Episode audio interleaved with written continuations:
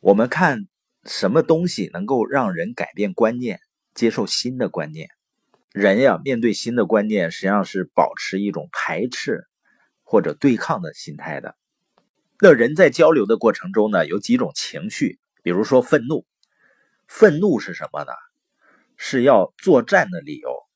也就是说，一个人情绪只要处在愤怒状态呢，他就会更加捍卫自己的观点。一旦愤怒了，他的看法呢就更不可以改变。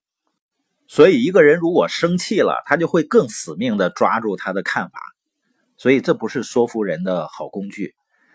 那要改变一个观念，需要什么呢？惊吓，也就是说突然或者是意外。因为每个人的脑子里都有一个叫预测机制。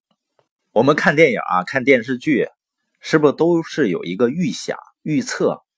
我们会根据某个原因啊，然后推测。可能是这样的一个结果，那惊吓是什么呢？这个结果跟我们想象的完全不一样。也就是说，当我们感到意外的时候，我们才开始觉得是不是我原来的观念好像是不大对啊？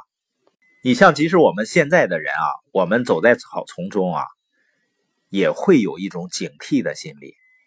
实际上，这是基因留下来的，因为我们老祖宗啊，在猿人时代的时候，他在草丛中走呢。他本来认为是安全的，忽然蹦出一条狼，那吓了一大跳。这样呢，认为草丛是安全的这种看法就是不对的。以后呢，遇到草丛就要小心。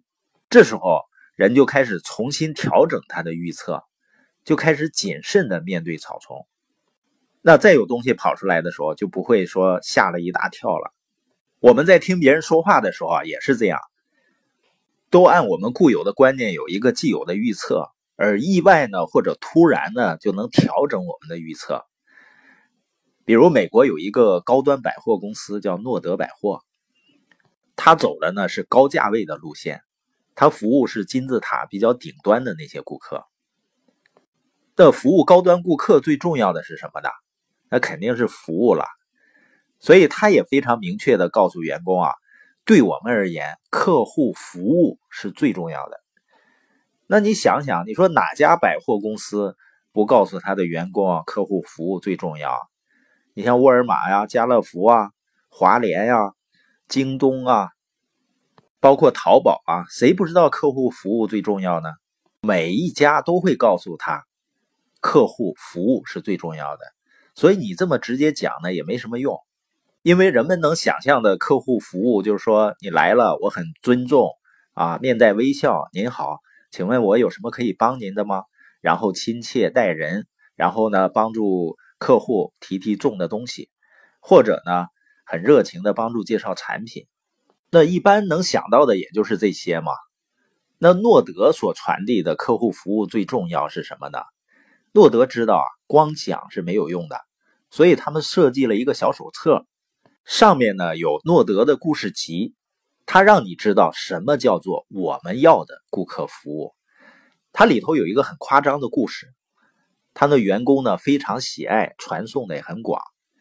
就说呢有一个顾客到咱们百货公司来退货，退冬天轮胎上的防滑链有冰雪的地区啊，轮胎上是需要绑防滑链的，就是让你在雪地里不会打滑。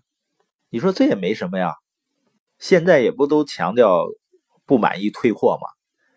可是重点是啊，诺德百货并没有卖这种防滑链。你拿一个别的地方买的东西来我这儿退，我照样退你费用。你听完这个，你觉得怎么样？是不是太夸张了？那你现在知道我们什么叫做客户服务最重要了吧？是不是完全懂了？当你讲到这种地步的时候。它就会松动我们以往的预测机，哦，原来这才是你要的客户服务啊！然后你就不用再多说了，这比你告诉他五十条、一百条遇到客户应该怎么做还要管用。可是呢，只要这样的一个故事非常简单，充满意外，就足以让我知道我可以做到什么地步，什么叫做你想要的客户服务。同样呢。海底捞大家都知道是吧？我不知道你去没去过。我是去吃过，印象中呢味道是不错，但是他的客户服务呢，我倒不是太深那个印象。不过你发现所有的商学院啊都在谈海底捞的服务，他卖的就是服务。那你说别的饭店不也有服务吗？也都很热情啊，也都有餐后水果啊，甚至还有气球呢给小朋友。但是海底捞呢有一些这样的故事，比如你一个人去吃饭，服务员呢觉得你好像很寂寞，就在你对面呢放了一个玩具球陪你一块吃。还有一个人呢吃完火锅送的那个西瓜呢，水果呢他没吃完，想打包这片西瓜，那服务员呢给他包了一个整个西瓜，这会不会让你觉得这个火锅店太特别了？让那个打包西瓜的人是不是感觉很意外啊？很突然，我们听的人是不是也觉得很意外？但是这样的故事就能传递出他重视客户服务的这份价值。所以我们在传递新观念的时候，要把它跟旧观念中间那个差别的点，就是那个意外的点，要表达出来。然后呢，要简单，最好呢要形象化，有一些细节的描述。那如果每个人讲话，比如说我们的领导讲话呀、上司讲话、老师讲话，他传递的信息都能够让我们知道，我们的目标就是十年内把人送到月球，并且活着带回来。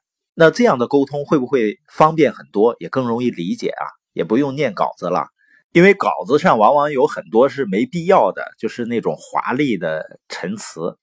所以我们说。那些说了管用的话呢，一定要简单，重点突出，要有些细节能形象的把它展示出来，那就更好了。那如果再能加点意外，就会更加让人深刻了。这就是我们所说的最能够让人印象深刻、最能记得住的说话的三个原则。